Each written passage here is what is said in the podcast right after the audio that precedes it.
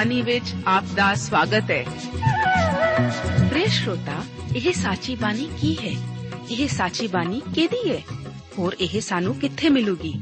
ਸ਼ਰੋਤਾ, ਇਹ ਸਾਚੀ ਬਾਣੀ ਦਾ ਸਾਡੇ ਜੀਵਨ 'ਚ ਕੀ ਲਾਭ ਹੈ? ਇਹਦਾ ਸਾਡੇ ਜੀਵਨ 'ਚ ਕੀ ਮੋਲ ਹੈ? ਇਹ ਸਾਰੇ ਪ੍ਰਸ਼ਨਾਂ ਦਾ ਉੱਤਰ ਸਾਨੂੰ ਇੱਕੋ ਹੀ ਜਗ੍ਹਾ 'ਚ ਲੱਭ ਸਕਦਾ ਹੈ। ਹੋਰ ਉਹ ਹੈ ਜੀਵਿਤ ਵਚਨ ਧਰਮ ਸ਼ਾਸਤਰ ਬਾਈਬਲ।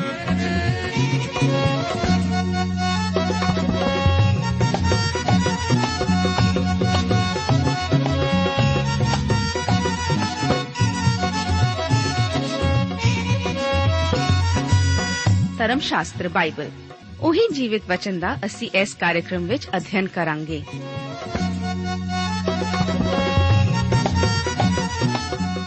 ਤੇ ਹੁਣ ਪਵਿੱਤਰ ਸ਼ਾਸਤਰ ਬਾਈਬਲ ਦਾ ਅਧਿਐਨ ਸ਼ੁਰੂ ਕਰਨ ਤੋਂ ਪਹਿਲਾਂ, ਆਈਏ ਅਸੀਂ ਆਪਣੇ ਮਨਾਂ ਨੂੰ ਤਿਆਰ ਕਰੀਏ ਇਸ ਭਜਨ ਦੁਆਰਾ।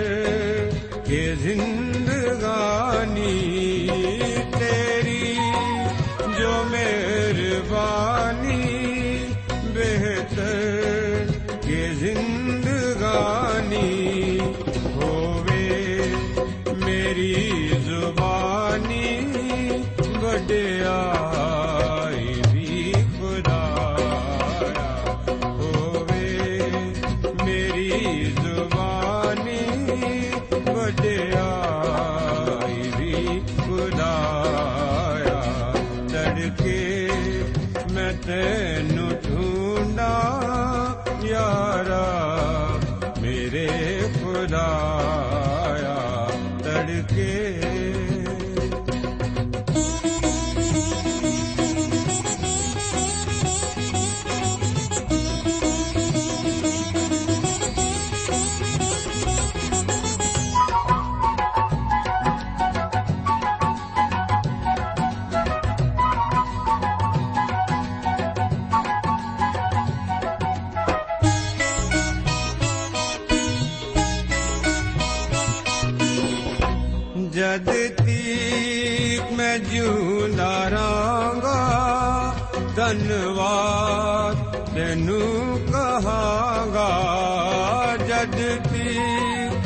ਮੈਂ ਜਿਉਂਦਾ ਰਾਂਗਾ ਧੰਨਵਾਦ ਤੈਨੂੰ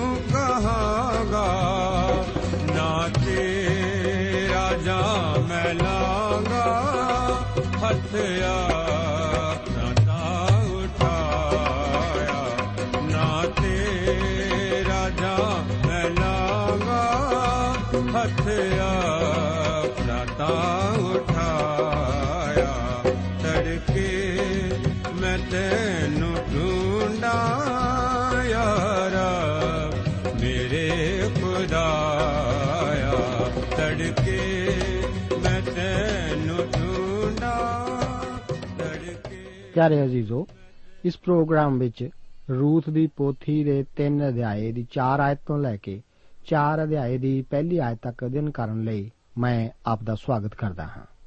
ਆਪ ਨੂੰ ਯਾਦ ਹੋਵੇਗਾ ਕਿ ਪਿਛਲੇ ਪ੍ਰੋਗਰਾਮ ਵਿੱਚ ਅਸੀਂ ਉਹਨਾਂ 4 ਕਦਮਾਂ ਬਾਰੇ ਵਿਚਾਰ ਕਰ ਰਹੇ ਸੀ, ਜੋ ਕਿ ਹਰ ਇੱਕ ਵਿਅਕਤੀ ਨੂੰ ਮਸੀਹ ਯੀਸ਼ੂ ਕੋਲ ਆਉਣ ਅਤੇ ਉਸ ਦੀ ਸੰਤਾਨ ਬਣਨ ਲਈ ਚੁੱਕਣੇ ਪੈਂਦੇ ਹਨ।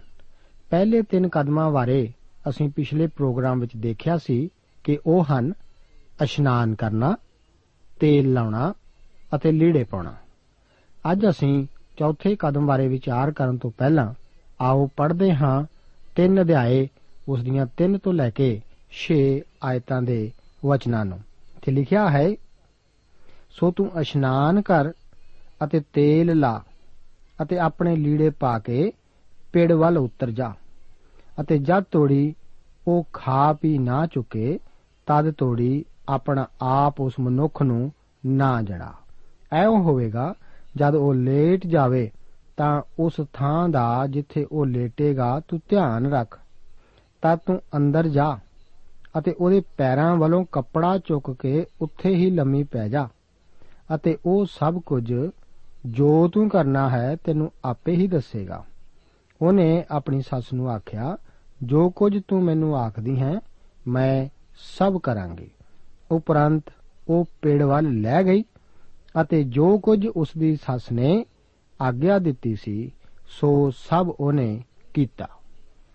ਇਹ ਜਿਸ ਚੌਥੀ ਗੱਲ ਦਾ ਜ਼ਿਕਰ ਨਾਇਓਮੀ ਕਰਦੀ ਹੈ, ਉਹ ਇਹ ਹੈ ਕਿ ਰੂਥ ਪੇੜ ਵਿੱਚ ਜਾਵੇ ਅਤੇ ਜੋ ਬੁਆਜ਼ ਜਾਣ ਲਵੇ ਕਿ ਉਹ ਬੁਆਜ਼ ਨੂੰ ਆਪਣਾ ਨੇੜੇਦਾਰ ਛੁਡਾਉਣ ਵਾਲਾ ਹੋਣ ਦਾ ਦਾਵਾ ਕਰਨ ਦੀ ਖਾਹਿਸ਼ ਰੱਖਦੀ ਹੈ।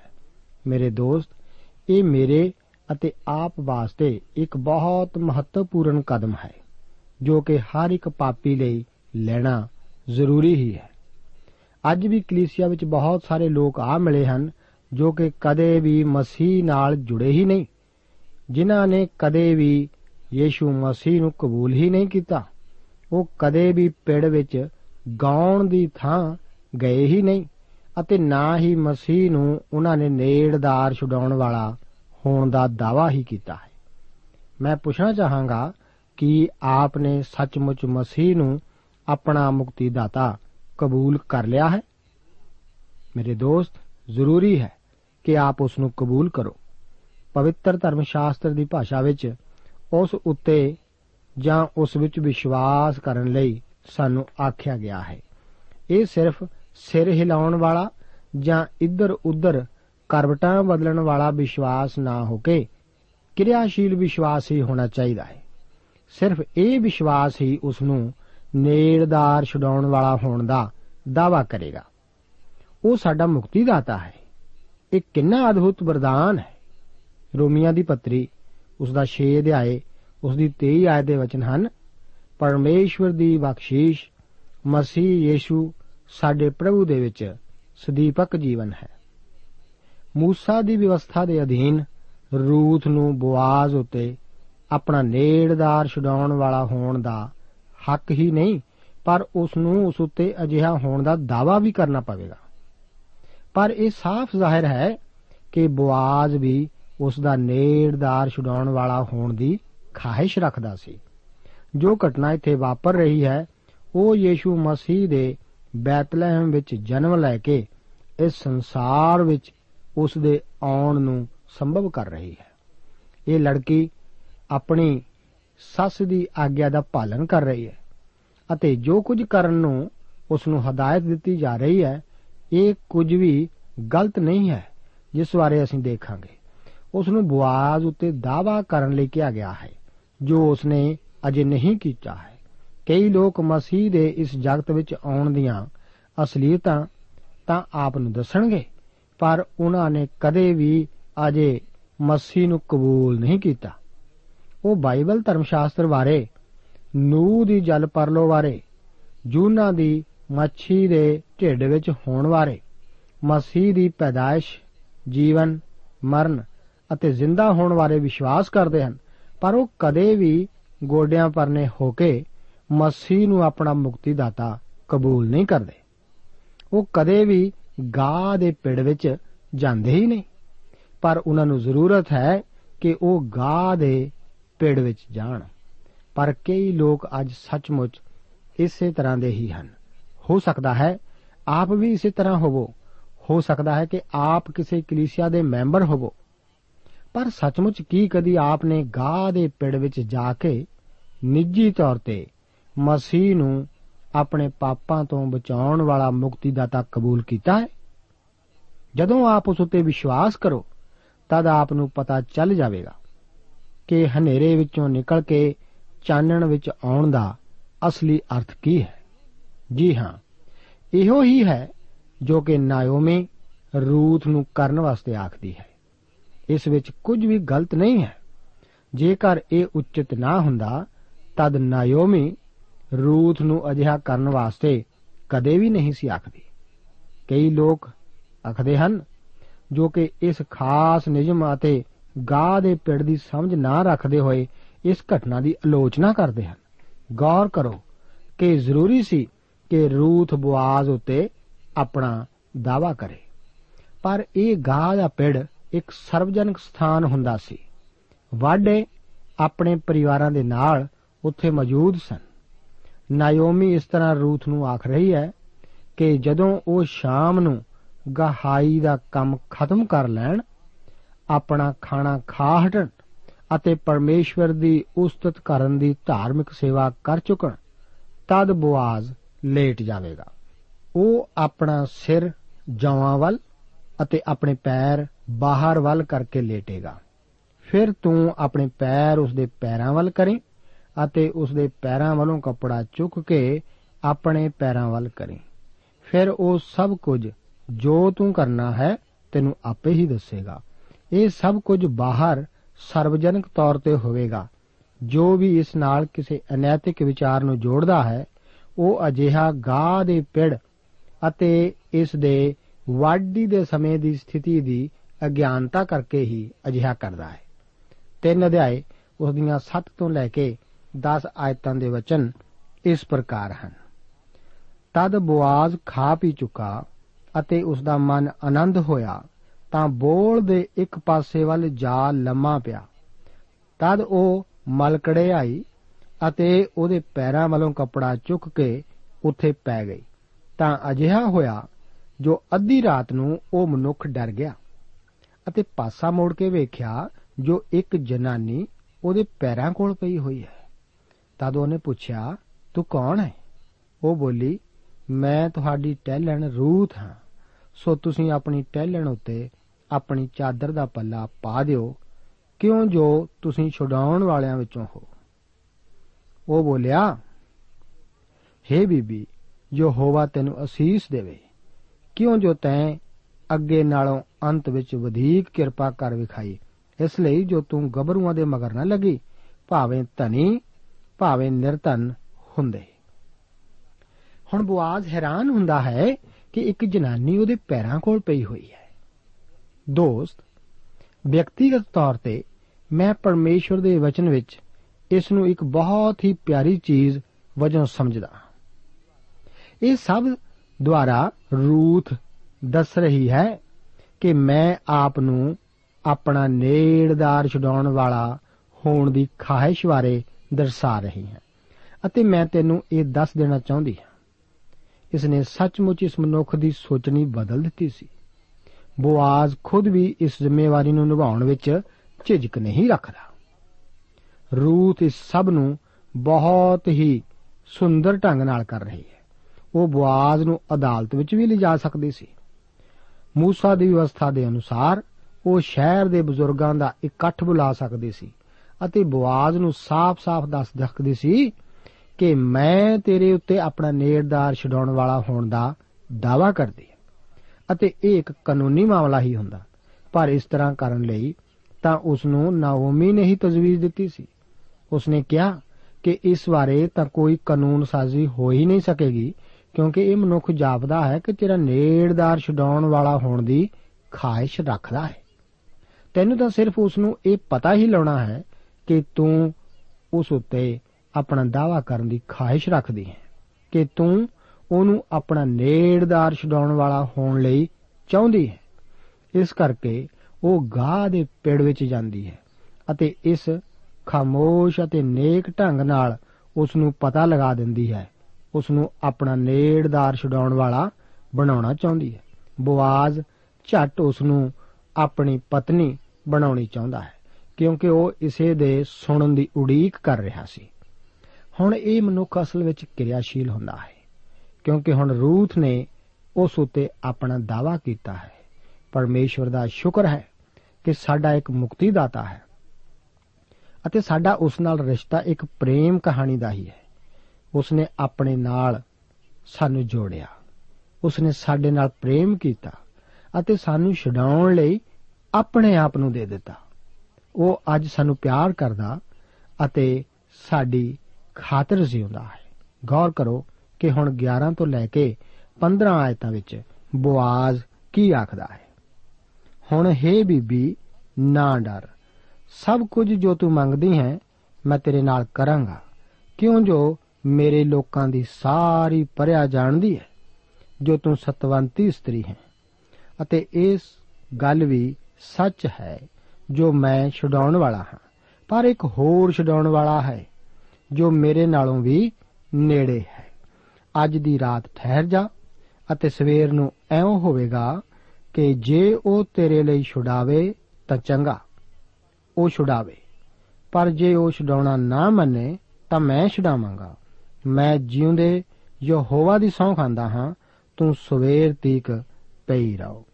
ਸੋ ਉਹ ਸਵੇਰ ਤੀਕ ਉਹਦੇ ਪੈਰਾਂ ਕੋਲ ਪਈ ਰਹੀ ਅਤੇ ਮੂੰਹ ਨੇਰੇ ਜਿਸ ਵੇਲੇ ਇੱਕ ਦੂਜੇ ਨੂੰ ਸਿਆਣ ਨਾ ਸਕੇ। ਉਹ ਉੱਠ ਖਲੋਤੀ ਤਾਂ ਉਸਨੇ ਆਖਿਆ, ਇਸ ਗੱਲ ਦੀ ਖਬਰ ਨਾ ਹੋਵੇ ਜੋ ਪਿੜ ਵਿੱਚ ਕੋਈ ਤੀਵੀਂ ਆਈ ਸੀ। ਫੇਰ ਉਸਨੇ ਆਖਿਆ, ਆਪਣੇ ਉੱਪਰਲੀ ਚਾਦਰ ਫੜ, ਛੱਡ। ਤਦ ਜਿਸ ਵੇਲੇ ਉਹ ਉਸ ਨੂੰ ਫੜਦੀ ਸੀ, ਉਸਨੇ 6 ਟੋਪੇ ਜਵਾਂ ਦੇ ਮਣੇ ਅਤੇ ਉਹਨੂੰ ਦੇ ਦਿੱਤੇ, ਸੋ ਉਹ ਸ਼ਹਿਰ ਨੂੰ ਗਈ।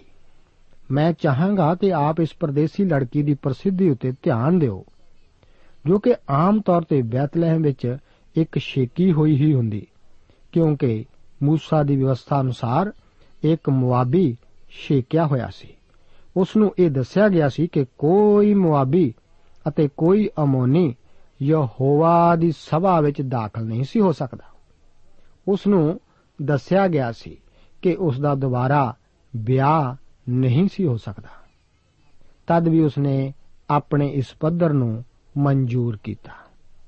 ਸ਼ਹਿਰ ਦੇ ਲੋਕ ਬਾਕੀ ਗੱਲਾਂ ਕਰਦੇ ਹੋਏ ਆਖਦੇ ਹੋਣਗੇ ਕਿ ਇਹ ਸੱਚਮੁੱਚ ਇੱਕ ਨੇਕ ਲੜਕੀ ਹੈ, ਜੋ ਨਾਓਮੀ ਦੇ ਨਾਲ ਵਾਪਸ ਪਰਤੀ ਹੈ।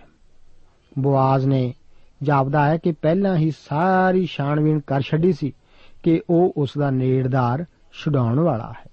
ਪਰ ਇੱਕ ਹੋਰ ਵੀ ਜ਼ਿਆਦਾ ਨੇੜਦਾਰ ਵਿਅਕਤੀ ਇਸ ਕੰਮ ਵਿੱਚ ਰੁਕਾਵਟ ਸੀ। ਹੋ ਸਕਦਾ ਹੈ ਕਿ ਉਹ ਬਵਾਜ਼ ਨਾਲੋਂ ਵੀ ਜ਼ਿਆਦਾ ਧਨਵਾਨ ਹੋਵੇ।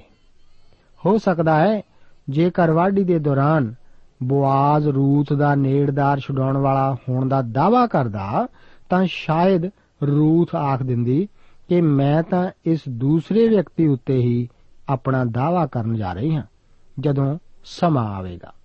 ਉਹ ਵਿਅਕਤੀ ਜ਼ਿਆਦਾ ਧਨੀ ਹੈ। ਮੈਂ ਤਾਂ ਉਸੇ ਨੂੰ ਹੀ ਆਪਣਾ ਨੇੜਦਾਰ ਛਡਾਉਣ ਵਾਲਾ ਹੋਣ ਦਾ ਦਾਵਾ ਕਰਾਂਗੀ। ਤਦ ਬਵਾਜ਼ ਸੱਚਮੁੱਚ ਇੱਕ ਭੈੜੀ ਹਾਲਤ ਵਿੱਚ ਹੁੰਦਾ। ਇਸ ਕਰਕੇ ਬਵਾਜ਼ ਲਈ ਇੰਤਜ਼ਾਰ ਕਰਨਾ ਹੀ ਭਲਾ ਸੀ।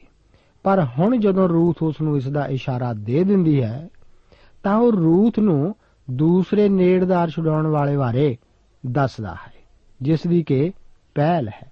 ਭਾਵ ਪਹਿਲਾਂ ਉਸ ਨਾਲ ਨਿਪਟਣਾ ਪਵੇਗਾ। ਇਹ ਦੂਸਰਾ ਵਿਅਕਤੀ ਰੂਥ ਦੇ ਪਹਿਲੇ ਪਤੀ ਦਾ ਚਾਚਾ ਸੀ, ਜਦੋਂ ਕਿ ਬਵਾਜ਼ ਉਸ ਦੇ ਪਤੀ ਦਾ ਚਚੇਰਾ ਭਾਈ ਸੀ। ਇਸੇ ਕਰਕੇ ਉਹ ਰੂਥ ਦਾ ਨੇੜਦਾਰ ਛਡਾਉਣ ਵਾਲਾ ਬਣਨਾ ਤਾਂ ਚਾਹੁੰਦਾ ਸੀ, ਪਰ ਇਹ ਜਾਚਣ ਤੋਂ ਬਾਅਦ ਇਹ ਦੂਸਰਾ ਵਿਅਕਤੀ ਰੂਥ ਬਾਰੇ ਕੀ ਮਹਿਸੂਸ ਕਰਦਾ ਹੈ? ਪਰ ਉਸ ਨੂੰ ਆਸ ਸੀ ਕਿ ਉਹ ਜੋ ਕੁਝ ਵੀ ਮਾਰਗ ਅਪਣਾਉਣ ਜਾ ਰਿਹਾ ਹੈ, ਉਸ ਵਿੱਚ ਇਹ ਦੂਸਰਾ ਮਨੁੱਖ ਜ਼ਰੂਰ ਪਿੱਛੇ ਹਟ ਜਾਵੇਗਾ। ਉਹ ਬਾਰ-ਬਾਰ ਨੇੜਦਾਰ ਸ਼ਬਦ ਉੱਤੇ ਜ਼ੋਰ ਦਿੰਦਾ ਹੈ। ਉਹ ਹੀ ਹੈ ਜੋ ਰੂਥ ਦੀ ਜਾਇਦਾਦ ਛੁਡਾਵੇਗਾ, ਕਿਉਂਕਿ ਜੋ ਕੁਝ ਵੀ ਉਸਦੇ ਪਤੀ ਦਾ ਸੀ, ਉਹ ਉਸੇ ਦੀ ਵਿਰਾਸਤ ਬਣੇਗੀ ਅਤੇ ਉਹੀ ਹੈ ਜੋ ਰੂਥ ਨੂੰ ਛੁਡਾਵੇਗਾ। ਬੋਆਜ਼ ਰੂਥ ਨੂੰ ਰਾਤ ਭਰ ਉੱਥੇ ਹੀ ਟਿਕਣ ਲਈ ਆਖਦਾ ਹੈ, ਕਿਉਂਕਿ ਹੁਣ ਹਨੇਰਾ ਹੋ ਚੁੱਕਾ ਸੀ। ਇਸ ਕਰਕੇ ਹਨੇਰੇ ਵਿੱਚ ਜਾਣਾ ਸੁਰੱਖਿਅਤ ਨਹੀਂ ਸੀ, ਜਿਵੇਂ ਕਿ ਨਿਆਂਇਆਂ ਦੇ ਸਮੇਂ ਬਾਰੇ ਅਸੀਂ ਪੜਿਆ ਹੀ ਹੈ।